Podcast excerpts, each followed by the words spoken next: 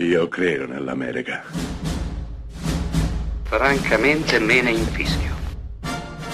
Io sono tuo padre. Anna Nishimasa. Rimetta a posto la candela. Rosa bella.